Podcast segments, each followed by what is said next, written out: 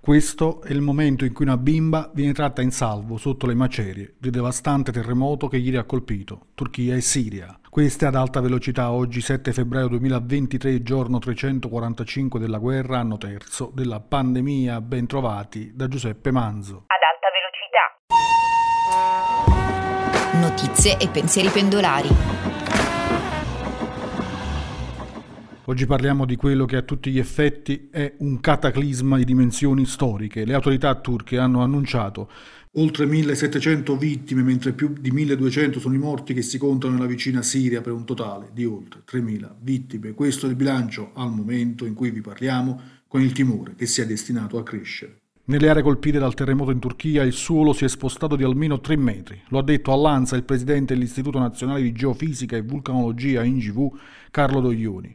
Il terremoto ha proseguito Doglioni è stato generato dalla faglia sud-est anatolica, una delle più attive del Medio Oriente, insieme a quella del Mar Morto, che attraversa Siria, Libano, Israele e Giordania e che separa la placca araba da quella africana. Ascoltiamo il suono della scossa.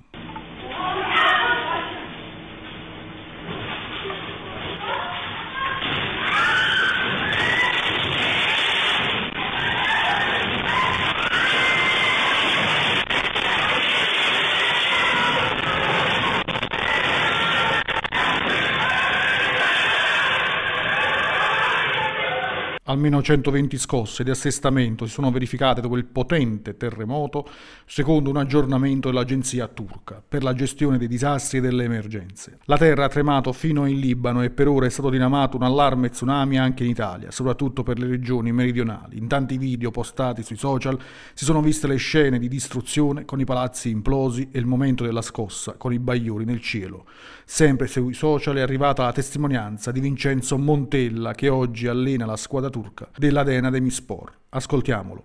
Volevo rassicurare le persone che sto bene, che la squadra dell'Adana Demispor sta bene, abbiamo tanti familiari di calciatori coinvolti, fortunatamente il club sta organizzando un, uno spostamento in un'altra città con tutti noi e per, per, per i familiari dei calciatori, per chi è vicino al club. Sono ore veramente difficili, sono molto vicino alle persone coinvolte che è un dramma veramente di, di, di livello mondiale, quindi una situazione veramente surreale.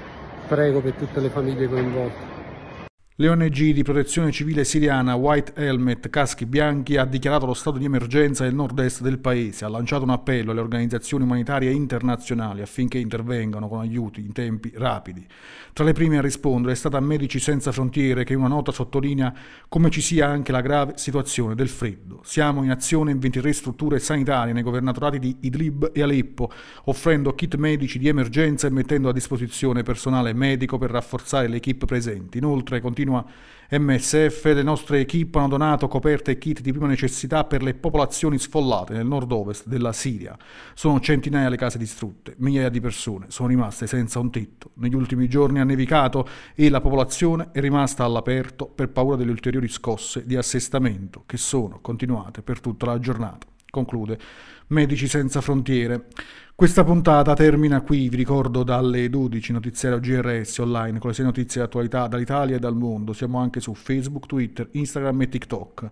Prima di salutarvi, un solo e unico pensiero per questo immenso dramma. Giuseppe Manzo, giornale radio sociale.